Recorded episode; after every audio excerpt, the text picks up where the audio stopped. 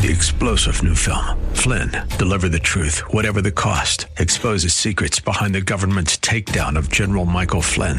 Flynn knew what the intel world had been up to. He ordered the first audit of the use of contractors. This set off alarm bells. He told the truth. He was the most dangerous person for Donald Trump to hire. They had to get rid of Flynn.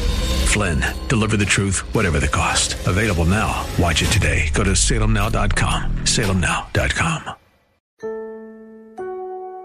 Is there such a thing as healthy deconstruction? And then we spend some time venting about what grinds our gears. What makes someone an adult? And later, it's Friday. You know what that means a top five list. You're listening to The Common Good.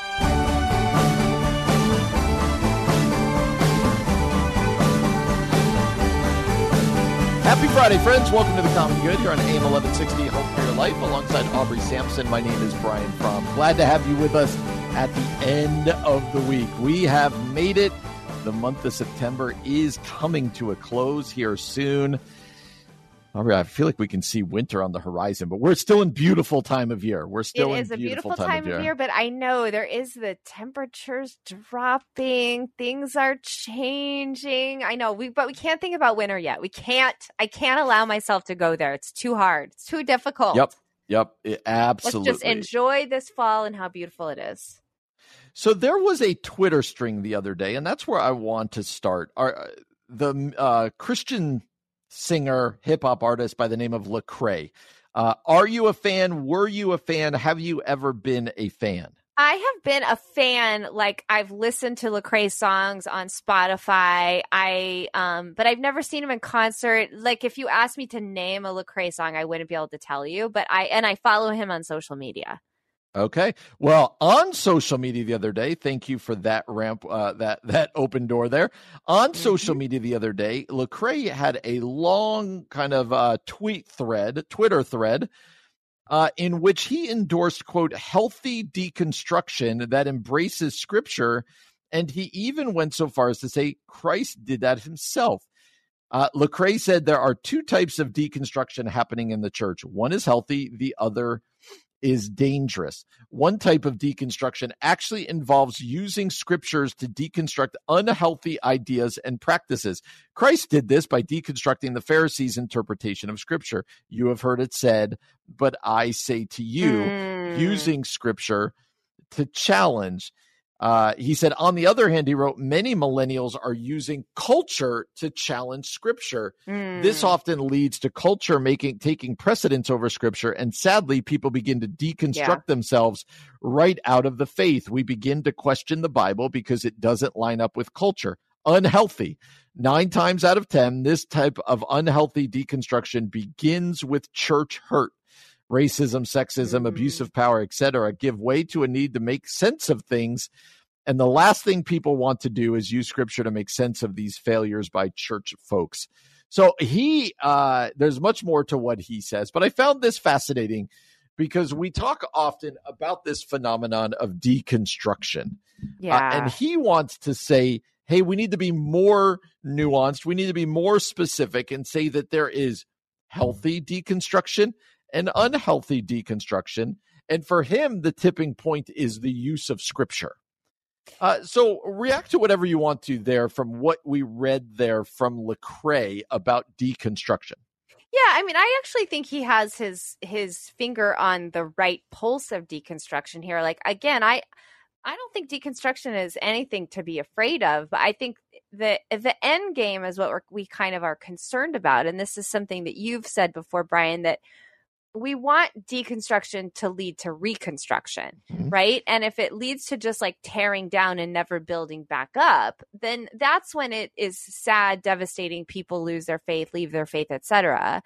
Um, but if if we can using scripture, you know, really identify where we have as a church gone wrong, where we have not aligned ourselves with the teachings of Jesus or with Jesus himself, then I think that that type of deconstruction is deeply healthy for the church. But I think he's right that we are using something outside of scripture to be our ruler, our guideline, our judge, and that's that's not healthy or good.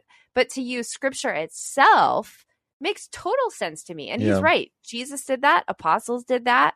Uh, that feels like the right version of deconstructing. And we all do that. The reformers did that. We all do that without calling it deconstruction, I think. Yeah.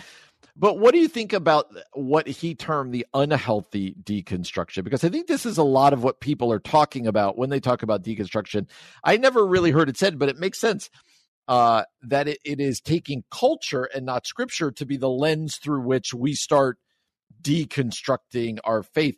I think he's right that that's probably the majority of what's going on when we talk about this, and that is the way that often doesn't lead to a good spot. Yeah, I, I, this is why I said before. I think his his finger is on the pulse of deconstruction. That we're questioning the Bible because it doesn't line up with culture, um, and and instead it should be the other way around, almost right. Mhm. Like like let's use Scripture to challenge culture instead. And I, but the other thing I think so interesting that he said, Brian, is nine times out of ten deconstruction begins with church hurt. And I think that's I mean I don't know that I haven't done any data or research on that but at least the people that Kevin and I have have ministered to and met with that are deconstructing it typically is a story of church hurt or church disappointment or what Lecrae is saying that what culture is saying is beginning to speak really really loudly and they're struggling to Mm-hmm. uh, they're struggling to really make sense of a faith that does feel so counterintuitive to culture. I would say specifically around issues of like identity, sexuality, that kind of thing. Yeah. And so the why I think really, really matters when we are um, walking with people who are deconstructing, like getting underneath, like, where did this start? What is this coming from? Because I think there's a wound there that Jesus wants to heal, right? And then um, the second thing is somehow, I think, especially for church leaders, small group leaders, those of us who disciple others, etc., we have to raise the value of God's word so that the word of God becomes the authority over culture, not the other way around for the Christian. And and that's something that we need to grapple with. How do we do it in a way that's winsome, compelling, but says, look, like God's voice has to be the loudest voice in some of these things that are complicated and confusing. And let's talk to the people that like should we be scared as pastors or here's the hard one as parents when we see somebody in the next generation who might be a part of our church or might be a part of our family starting to deconstruct in such a way uh, should we be worried and what role should we play like how do we make sure that that happens in a healthy way Yeah. So I, yes and no. Should we be worried? I mean, I think any of us who see our kids or our best friends walking away from the Christian faith, like that should cause concern. We love Yeah. them. We want to see them know Jesus and experience all that God has for them. So I think just to say, don't be worried is probably way too naive. Like, you see your kids going in a totally different direction than you raised them and wanted them to go. That's heartbreaking. That's shocking to a parent.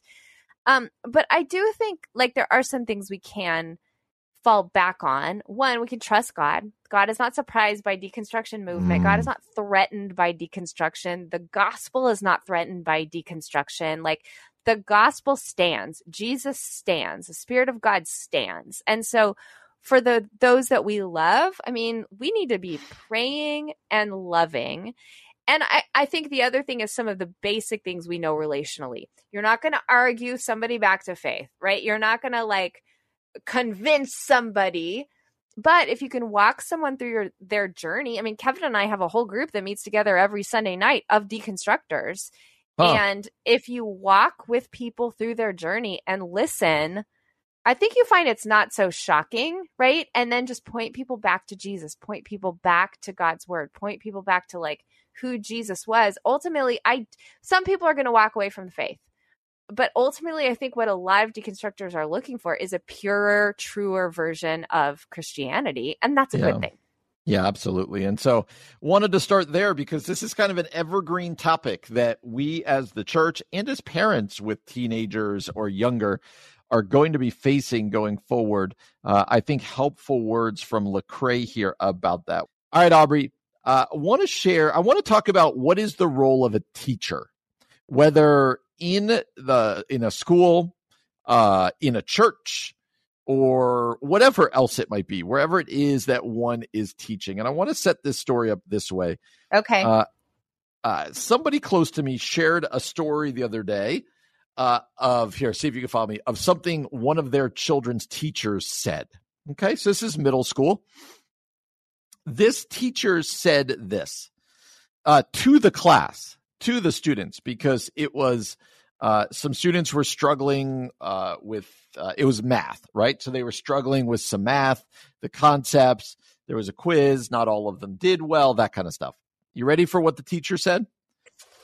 With Ready. pride, the teacher said, uh, by the end of the year, most of you are going to be getting C's and D's and maybe even failing and said it with a pride What? that said and said it with a pride that that was like you guys won't be able to keep up like this is about to get hard and my first thought and the person i was talking to agreed with me was that's just the sign of a really bad teacher isn't it That's like what I'm thinking. Like, did you just decide to stop teaching? I don't Like- understand that at all. isn't the role of now i'm not one of those parents and i know you are not as well who's like my kid has to get an a at all times every kid should get an a right like no Yeah. if they're not Yeah. if they're not doing you know it is what it is but if your whole class is doing sub average level work that feels like that's an indictment on the teacher and That's not the students problem. Yeah. So last year, my son was in a math class that was really, really difficult. Your daughter actually came and became his tutor and like saved That the is true. day. But he was one of 30 students that were really, really, really, really, really struggling in this math class. Post COVID, lots of kids struggling in math, right? Um, but what I didn't know until I talked to another parent was that this teacher is sort of known yes for being extra hard and not going the extra mile and helping students in need. And that was, I'll tell you how naive I was and maybe how trusting. That was the first time when I was like, oh, maybe this is the teacher's fault and not my kid's fault. You know what I mean? And I, so I do. I think it's on the teacher. Like if if you're willing to say with pride, some of you at the end of the year will have C's and D's. most of don't you need to be. You Most probably of shouldn't you. be a teacher anymore. Like I think the goal is you don't necessarily need to create these perfect students who only get A's, but like if you're not willing to work with your students so that they're comprehending the material, to me that's problematic. Like you shouldn't be a teacher. Thank you because i feel What's like the philosophy? Like what's the is oh there I a- think there's I think there's a badge of honor to being the tar- the hard teacher, and I'm okay with Yeah, okay. hard teachers. I'm okay with hard uh, subject matters, Yeah, all of this stuff. But if you're not then going to go above and beyond right. and actually look in the mirror and go, gosh, maybe C's and D's are my problem, not the Right. students' problems. right. And I also bothers me. I'll go on a tangent here. Where's the principal in this situation as well? yeah, I'm kind Like, of wondering going- that too. I feel like someone needs to say something to the principal, honestly. It's the old beauty uh, or lack of beauty of the tenured teacher as well here, Yeah, who is uh, I guess is so. in place. So uh, let's take this to what you and I do. People may not know this. We are pastors. Uh, First of all, when you go to another church and speak or speak at Renewal Church, Uh, mhm. do you view yourself as a teacher or something different? Like, how is it the Yeah. same? How is it different? yeah i view myself as a teacher definitely um but but in comparison to a school teacher how is it different it's a really good question i mean i guess the subject matter that i'm teaching is the bible right Mhm, and so mhm. since i see myself as a teacher my goal is to get people to comprehend god's word to comprehend the the ancient culture and the ancient audience how they would have comprehended god's word and then to feel uh, feel and think, be moved in action to live by God's word. And so, uh, yeah, I would say the the primary, my primary role is of a teacher. I know other people might say no, they're more of a apostle or an evangelist or something like that. Um, I think what is different about it is that co-laboring with the Holy Spirit, who I know is at work in people's lives and is going to be strong where I'm weak and is going to say things to people and they're going to interpret things I say in ways that like only God can control. And and what's different too is I don't need anybody passing a test, right? Like we're not like you need to comprehend this so you go to heaven. No, like that's that's anti-gospel. But I do want people to fall in love with Jesus and with the word of God. Yeah. Um but if I were to ever like taking it back to this teacher, if I were to ever go into church and be like, meh, I don't care today if people really understand God's word or get excited about 30 God's minutes, word. right? I gotta just fill this speak. time for 30 Yep. minutes. And let's be honest. I mean, preachers who preach week to week to week to week, of course, some of that is there. Like, you just got to get the job done. But at the end of the day, if, if, you are proudly saying to the people you're leading and teaching, look, I don't really care if you get God's word. Uh, you know, I don't this is a C or a D message I'm going to give to you. Meh. I'm I am no longer a worthwhile teacher. Do you know what I mean? Like I just Yeah. I, I've disqualified myself because you want people to thrive and be empowered and be equipped and, And understand. Yes. yeah, understand, just comprehension. Yeah. We've all been in those churches though where it feels like the pastor's mailed it in. It's unbelievable. you could see it a mile away. Oh see it a mile away. So what would you suggest this parent do? This is junior high, this is math class.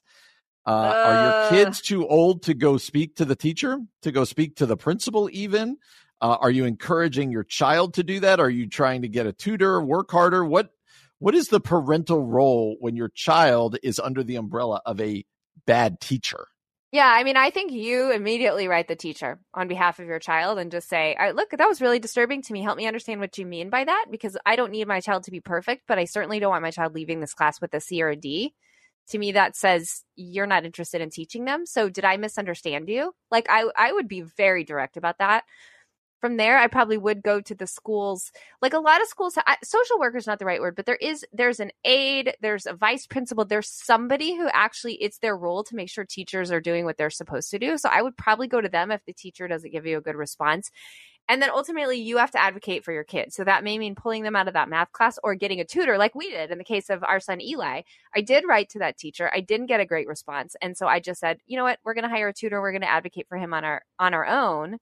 And Madeline Fromm Fromm came in and saved the day. Um, yes, she I, did. but I do. I, I I think at some point students do need to learn to advocate for themselves. But at the level of junior high, I just Right. would I would be the parent because sometimes I think teachers like that too aren't taking the kids seriously. So Yes. even if your even if your child went to them and said, "Hey, I I really do want to do better than a C or a D," I don't know. I think they would probably laugh them off. Maybe I'm making a lot of jumps here, but I think as a parent, you absolutely wholeheartedly get involved and advocate. Oh, Period. You want my be- my best story of a teacher mailing it in when I was in yeah, high let's school? hear. Let's hear. When I was in high school, there was a uh, social studies teacher who at that point was old. So this is Okay. 25, 30 years ago, you know. Uh, I had a classmate whose parents grew up in the same small town that I grew, that we were living in, right? This town called Long Valley in New Jersey. So this this classmate's mother had not only gone through the same high school that we were in, but had had the same teacher. Okay. Happened to be one of those types of people who saved all of their stuff, right? Like I would, I, you know, the day I graduated high school, I threw out all my high school stuff, but some people save stuff like this. Was in the attic or in the crawl space or whatever. They found the old notes and stuff from when the mom took the class of the same Uh-oh. teacher Uh that the daughter was in right there. The notes were identical. Stop it. Are you kidding me? Are you kidding me right now? Are later. you? Are you kidding me? So 30 years later, nothing been updated, changed, Nothing. added Nothing changed. to, It edited. was you remember those those projectors we had where you put it on Uh-huh. and it projected yeah. out like the glass up? It was the exact same wow. notes. So hey, if wow, you're a teacher out there, it in. please don't be that teacher or that And look, pastor. we love our teachers. This is not an anti-teacher. We love our teachers. We are pro teachers, pro administrators, yeah, but don't we're just that against teacher. bad teachers. We're Yes, just against bad teachers.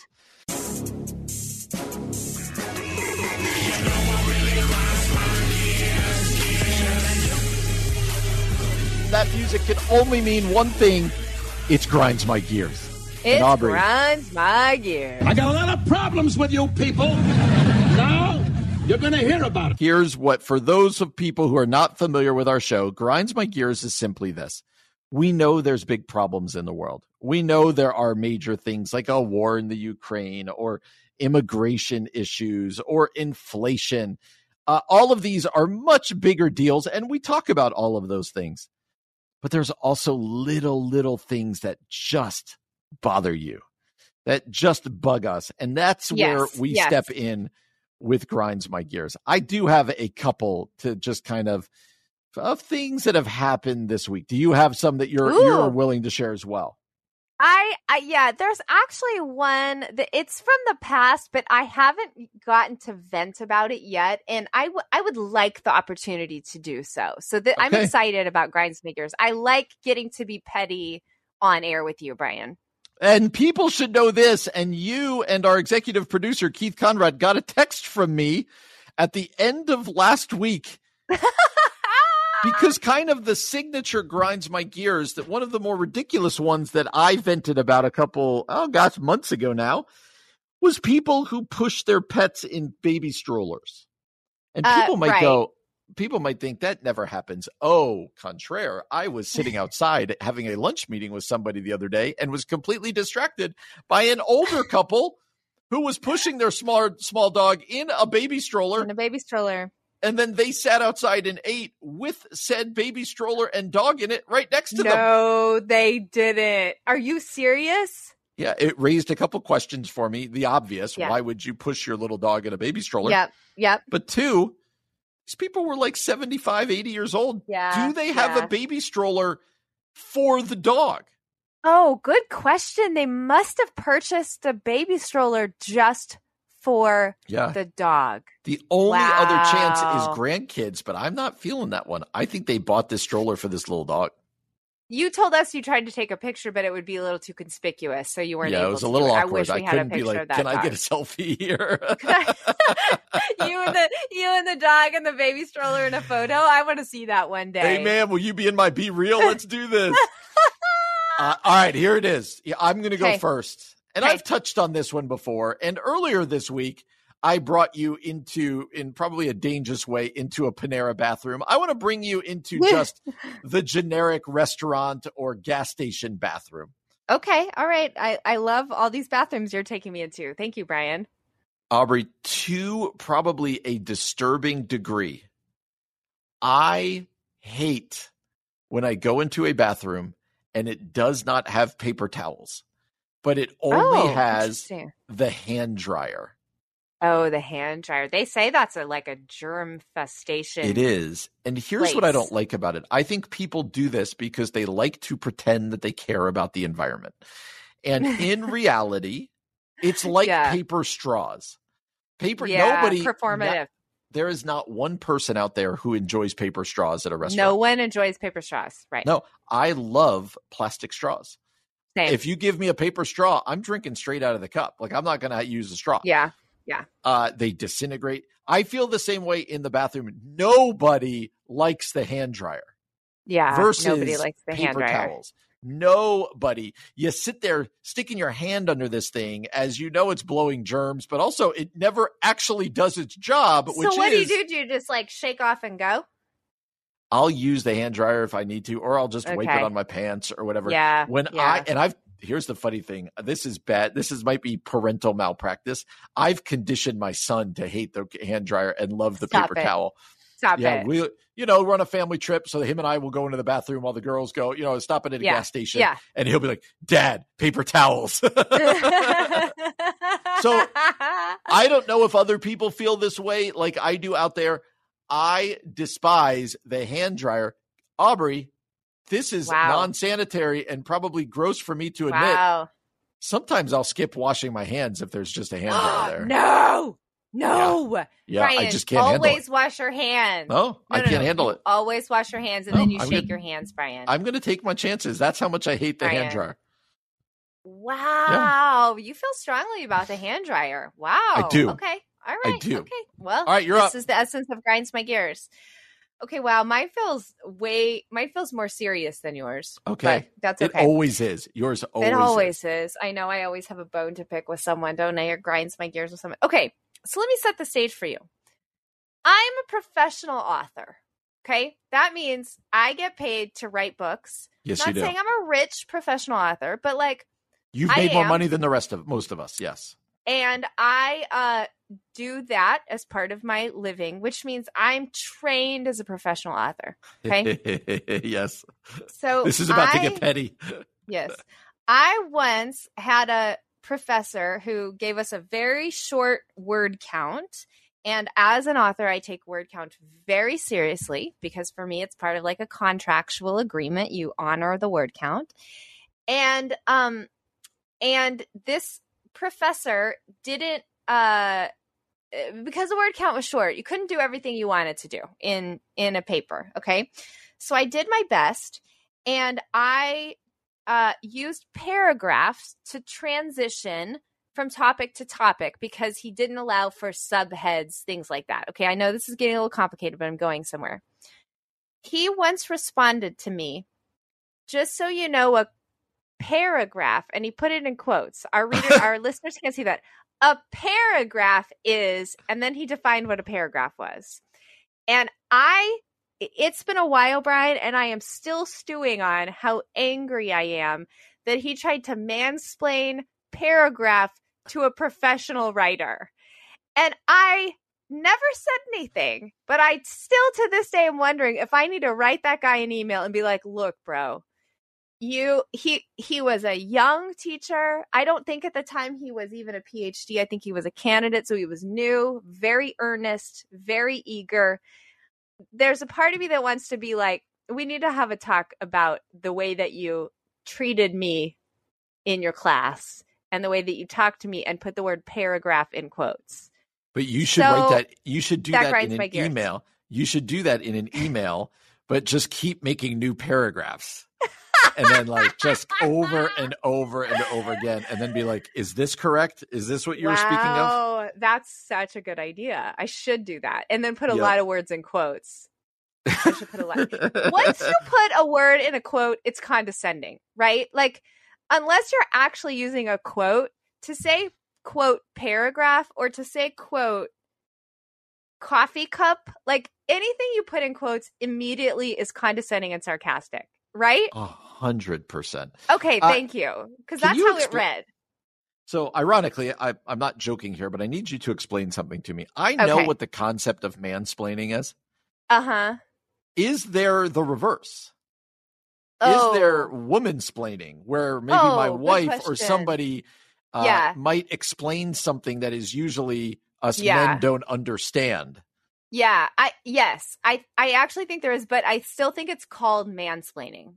Like That's it's not become- fair. I know it's really not fair, but I think it, it's become a term now used for anyone who's like, well, actually, and they're explaining blah blah blah to you as if you don't know anything. But unfortunately, it's I do think it's now being used for men and women. Like I've I've seen people online say, my best friend mansplaining so and so to me, and like the best friend's a woman. You know what I mean? Yep. Like I, so yeah, yeah, like we don't say wi- woman splain. my wife on occasion will critique the way that I load the dishwasher. Yeah, yeah, and that's and I don't mansplaining. know if that falls under the category of uh or if this is only a one way street. If mansplaining Yeah. is only a one way I, I street. think okay. it, you know it, it's definitely way more way more a one-way street you know what i mean like it's not often that women are correcting wives and husbands that's maybe a different gonna conversation say, have you ever how's Yeah, your yeah, marriage? no, no. wives and husbands wives and husbands outside of this category i would say like categorically though it's men who feel the need you know you've seen this Uh. online like the professional athlete gets mansplained about swimming or whatever by all the yes. guys on twitter and you're like uh women just don't do that to each other Yep. well actually professional swimmer what you mean you know but yeah wives and husbands might be That's out of funny. that. That's funny. So All right, that felt good. Needed to- Mansplaining the Felt good to paragraph. get that out felt good to get that out mansplaining the paragraph and hey business owner restaurant owner a couple paper paper towels will really get you your yelp review will be better people will feel better about your place put the paper towels out there and not paper straws either. Yeah, all right that's right. Brian, we talked about this earlier in the show, but last weekend my son went to homecoming Mm. and uh, you know, he dressed very cool. He made a lot of plans and it's interesting. He suddenly wanted all of these adult experiences. So Like nothing what? scandal nothing scandalous, okay, but like Okay. for the very first time, which is uh, maybe funny at 16 or maybe it's age appropriate at 16, I'm not sure. He he and his friends went to a restaurant by themselves, right? So like they no adults. And and so Okay. they were Eli was even asking me like now how do I tip? How do I and I'm like you Really? ask for a separate check. Here's how you calculate a tip. Like make sure you use your manners. He didn't even know like we, the funny thing is, is we've had our kids, hey, go pay the bill if we're at restaurants Uh-huh, where you like uh-huh. walk up to the counter. So it's not like they don't know how to like hand someone a debit card or credit card or whatever. But like he was very flustered about the whole thing. How do I make sure I I am? He's like, am I paying for everyone or just me? I'm like, no, just you.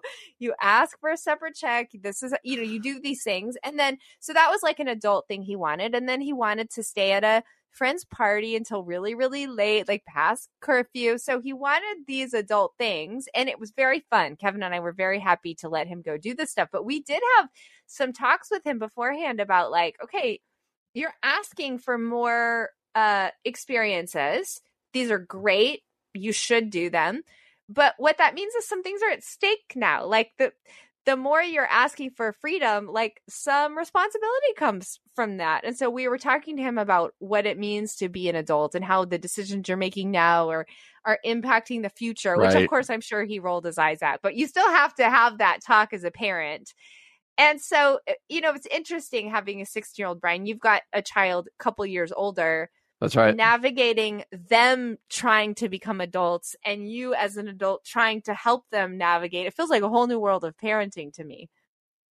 It really is. So I am a couple years ahead of you, Yeah. and uh, I think sometimes you realize, oh, it just happened overnight. Yeah. Like, uh, oh, wait, you're hanging out with, you know, your girlfriends, and uh, you know, my daughter. You know, now you're asking to go stay overnight. So, and you're like, whoa, whoa, whoa, what just happened? You were just five years old, and then all of a sudden, I know. and then you're Ugh. taking them to college, Aubrey, and you're like, I don't know where they are. I don't know what I'm going to trust that we have done they're this doing well. with their time. Yep. Oh. but that is an interesting deal. Uh, also, by the way, just wait till your kid dates for the first time. No, I am so I I mean I want him to experience Exactly. like, It's a both But it is but I am terrified of it. I'm totally terrified of it. Okay, so when are we adults? That's the question that's on the table and Nicole Unice was over at Relevant writing about that. She gives a few I, I haven't read this to my son yet, but I would like him to read it. Here are some of the things she says makes us adults. So it's not necessarily that you're 18, right? It's not necessarily that you're you're married, married or you own a house, but other things make you an adult. This one is so good. This first one. Get ready for it, Brian. Okay. You let your needs trump your wants. She says that all children share the same malady and inability to separate needs from wants. When we Yeah. confuse our wants and needs, we choose short term gratification over long term satisfaction. Being an adult means knowing the difference between wants and needs. That's she a says good one. of- I thought that was so good. One of her 20 something friends told her, I knew I was an adult when I could put myself to bed because I had a job to do the next day. Don't you think that that to me is a sign of like maturity for sure? And uh, so my daughter, my older daughter, who's at college, she's always had a bit of a. She's always pretty mature. But Okay, with that yeah. said, it's been interesting to watch her go to college. Like I joke with her, I was like, Mhm. you know, when I was in college, we were staying up just to go to Taco Bell or to play video games. Yeah. Like we're dumb. And it's been interesting to watch her navigate having fun, hanging out, staying up with I'm getting up for school the next day. I got to do my homework. She's a million times ahead where I was in college, but it has been interesting to watch her go and have to even figure those things out a little bit. Yeah, it, it's so so interesting. I'm even as I'm thinking about that, I'm like, are we preparing our sons well to like? You're not. I don't- None of us are. Not. None of You're us right. are. By the grace of God, they'll be okay. All right, here's the next thing on this list. How do you know you're an adult? You embrace your limits. One of the most courageous things we can do as mature adults is embrace our limits. Nicole Unice is saying this over at Relevant. It is easy to confuse independence with pride. Pride says, I have no limits. Pride allows us to believe we can treat our bodies with impunity, watch or listen to anything we want, ignore any Mm. limitations that feel childish. It takes courage and maturity to know our weaknesses and to create boundaries for those in for those weaknesses. And she uh, refers to the Apostle Paul in Romans 14, explaining that we must regard one another with kindness and without judgment for the decisions we make that keep us from stumbling in our faith. She says we can apply that reasoning to our own faith as well. Mm. And uh, being an adult basically means uh, regarding yourself with kindness and without judgment and making decisions that honor your limitedness. Yeah. What do you think about yeah. that one? it's it's true, right? Like, yeah, part of the part of the beauty of youth uh, but also part of the uh, drawback is you think you could do anything. Like you right. think you're you could just do anything and it's just not true. And so understanding, yo, you know what? If I'm going to function well tomorrow, I need some sleep. Or right. uh, no, I probably can't run a marathon right now, or these types of things. I, and then the rest of them become much more serious. But yeah, yes, when you're an adult, you realize I can't do everything. Um, which I'll be honest, that's still a hard lesson for me to learn. I'm like, I can do whatever I want to do. What do you mean I can't do everything? It's right. like, I think sometimes my husband has to remind me that I have limits. So maybe I'm not an adult in that area. Okay, here's a here's one. This is a tricky one. You let your parents be human. This is how you know you're an adult. One of my bosses once told me, this is Nicole Unice talking, if you can forgive your parents by the time you're 30, you are an emotionally healthy person. Maturity looks like having compassion for the humanity of our parents. What do you think about that one? It's true. I and I yeah. think this especially becomes true when you yourself become parents because you right. go uh. Oh, you go, "Oh, okay, this is why my parents did this." Or, "Oh, okay, every decision I made wasn't completely thought out and whatever else." Or and and I think especially becoming a parent makes you look at your own parents differently. Just going, okay, totally, uh, totally. You know what? I probably every one of us needs some sort of therapy because of our parents, my kids included. Right? It's just a re- matter of what have we done to them, and so you want to look know, at your own parents and go, they did the best they could, and I'm super yeah. thankful for them, and I yeah. hope my kids feel the same way about me.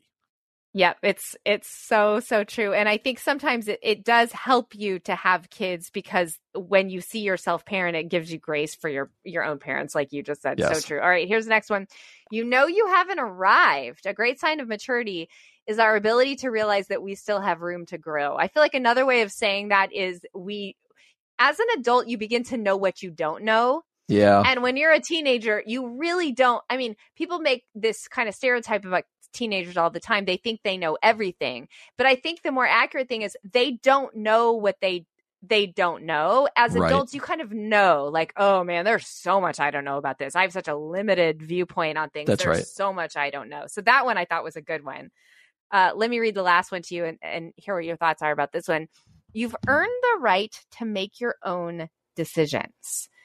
Uh, with maturity comes responsibility, she says. Uh, and if finding a job or paying your own cell phone or moving out of your parents' house, if you start doing that, taking on those responsibilities, then you've earned the right to make your own choices. What do you think yeah. about that one?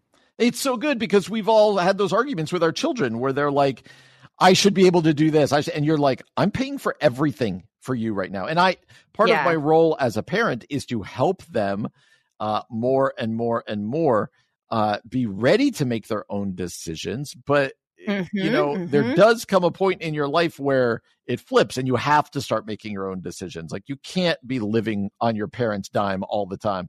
Yeah. Uh, and, and, so there comes that point. But yes, there does come a point where, okay, I'm an adult because I'm responsible for my own decisions.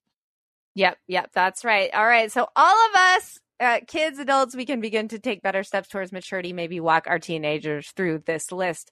And it's Friday. You know what that mm-hmm. means. It is time for our top five list. Top five, top five, top five, top five, top five things with Brian and Aubrey. All right, Brian, why don't you tell the people what we're doing today for our top five list?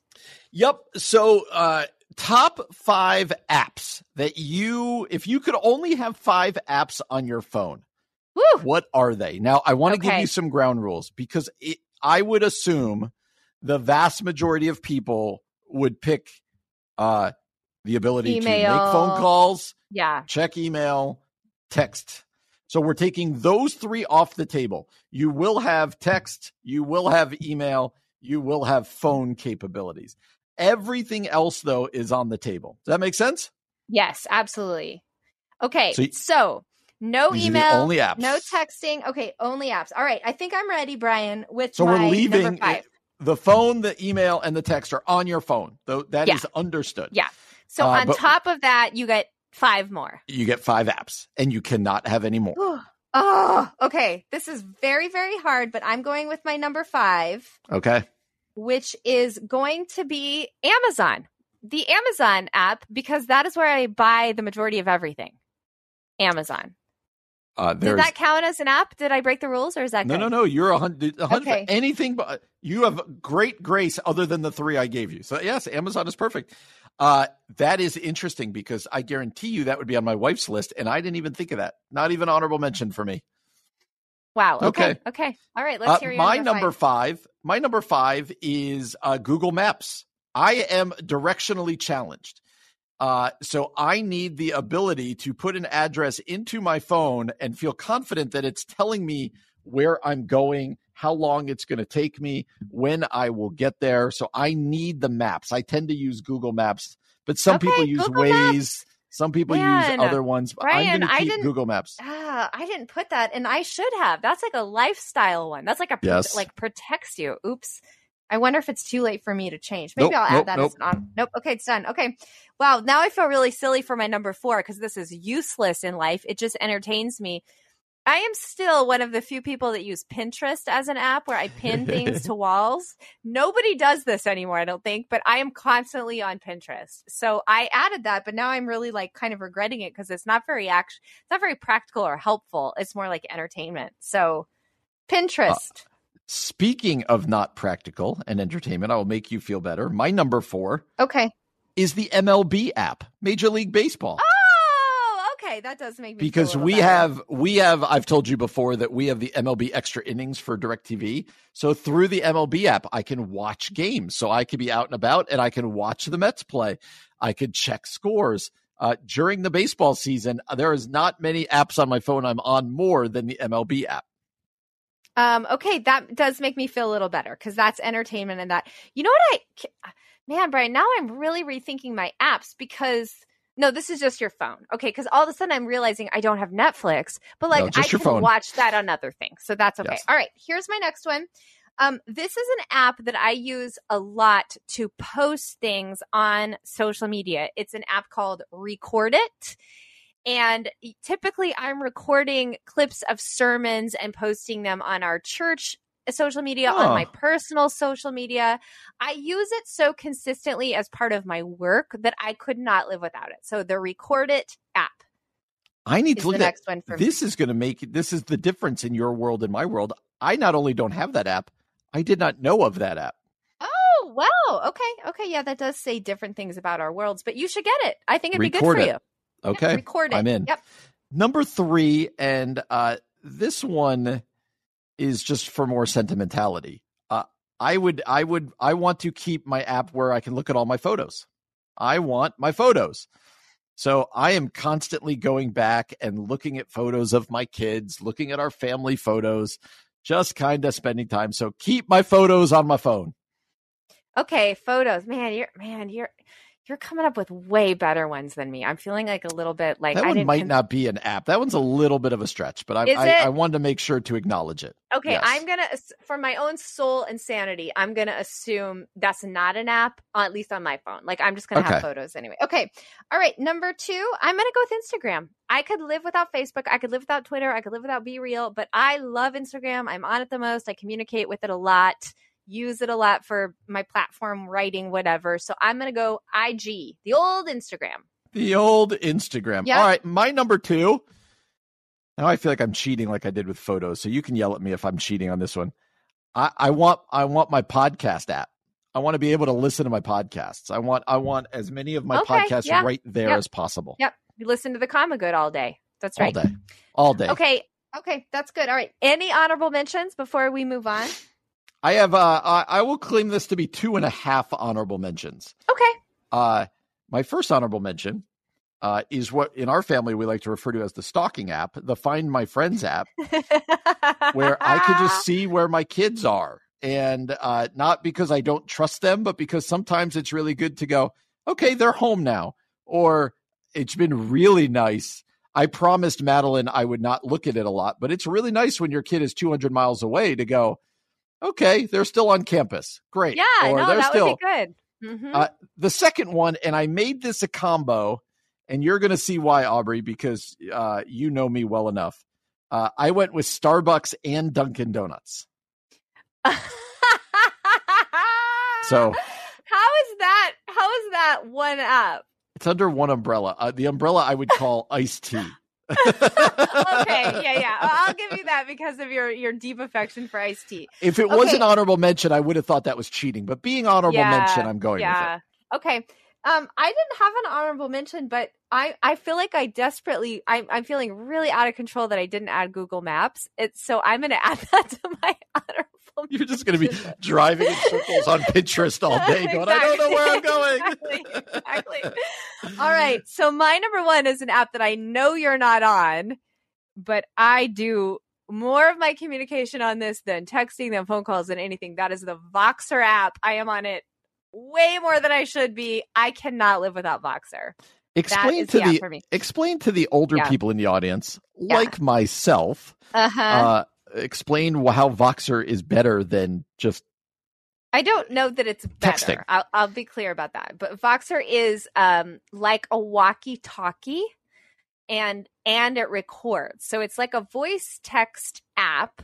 Your conversations are on Voxer with like. So I have a thread with some of my friends from grad school. I have a thread with some of my closest girlfriends. A thread with like colleagues here and there, and it it voice records what you're saying. You can talk back and forth like a walkie-talkie if you're both on it at the same time, or you can record a Voxer and then just listen to it later, respond later. So it's almost like you're having a phone conversation but not in real time. And for busy people, believe it or not, it's really really helpful because you can just kind of have an ongoing like Catherine McNiel, for example, she co-hosts for you sometimes when you're gone. She subs for you she and I will have Voxer conversations going for like days at a time, but it's not constantly. Like we take breaks while we're working and then we come back to it. And it's just a nice rhythm for communication. okay. I like it. I like it. I'm a fan right. of Voxer. All right, what's yours? So I'm going to give you my one social media one. I'm on more than any of the others, and that's Twitter. Uh, I use it Oh, for news. okay. I use it for Okay. sports. I use it for show prep. Uh, Yeah. I would, I, I would think, I, I have actually thought about getting rid of Twitter for a while Yeah, because, yeah, you've said that. Because I think I'd be lost without it. And so currently, I. I think I still need Twitter. Maybe the day will come where I do not. Yep. Okay. All right. Well, those are our top five apps that we, uh, if we could only have five, that's what we would choose. Let us know your top five apps at Common and Good Talk on some apps, Instagram, uh, Twitter, or Facebook. Brian, do you have any weekend plans? Anything not fun? really. I, I was thinking of that. Like we always have stuff. Take the kids to this. Take the kids to that. But Yeah. it's not like we're going out of town for any reason. I, I'm hoping this weekend is like a mow the lawn, kind of have some time uh, Yeah. type of weekend. How about you guys? Yeah, we uh we have dinner tonight with uh the Barnetts, Hannah Granowski Barnett and Aaron Barnett. He she's on the board here at uh, AM eleven sixty, so that should be fun. I, I'm not exactly sure what the plan is. Hopefully, Kevin has figured that out with them. And then tomorrow, I think we're just gonna chill. I had sick kids earlier this week, so hopefully everyone's just gonna rest and kind of enjoy the enjoy the fall weather. Maybe I'll decorate for the fall, Brian. Maybe it is. uh It is it's not time, time. to bring out my pumpkin decorations. I know you're you're never like a fan of that. Nope. Okay. So, Brian, at the end of every show, as you know, we like to do something that'll either just make people laugh, kind of put a smile on their face, or challenge them, inspire them somehow. And over at BuzzFeed, which I know is not like a hard hitting news place, but they actually have some entertaining things every once in a while. They're sharing the most impactful thing their therapist ever told them. And it's a pretty good list. I wanted us to go through it. I I am a fan of therapy. I am pro therapy. I know that there are people who sometimes have a stigma about therapy. I don't need it, but I I think anyone who's struggling with anything, individual, couple, family, ought to take advantage of therapists because God has provided them as like good doctors for right. relationships and for our souls, don't you think? Yeah, and I think for like I think about my own life, it's often when there's been a lot of change that it's Yeah. great. Like when Carrie and I went to marriage counseling when we had our first child 18 years ago because it was like oh my gosh, like our our life is upside down right now. Yeah. We need somebody to help us put it back together. But then also just it's a good tune up. I remember when our church gave me a sabbatical and they were like, "Hey, as part of it, I was doing fine, but as part of it, you go do some counseling and we'll pay for you and your wife too as well just to use this time productively." So I I'm very pro counselor for sure. It's Yep. not like what we used to think where it's like last ditch scenario like so that you don't end up in the divorce, you know? Like no, do it before that. Yeah, that's good. That's good. Okay. So here's uh, the list from BuzzFeed. The best thing that therapists have told uh, the people, their clients. Here's one. My therapist told me to visualize my five year old self and tell her the stuff I say to my present self every day. Only then would I realize how harsh I was being and how I was stunting my own emotional growth.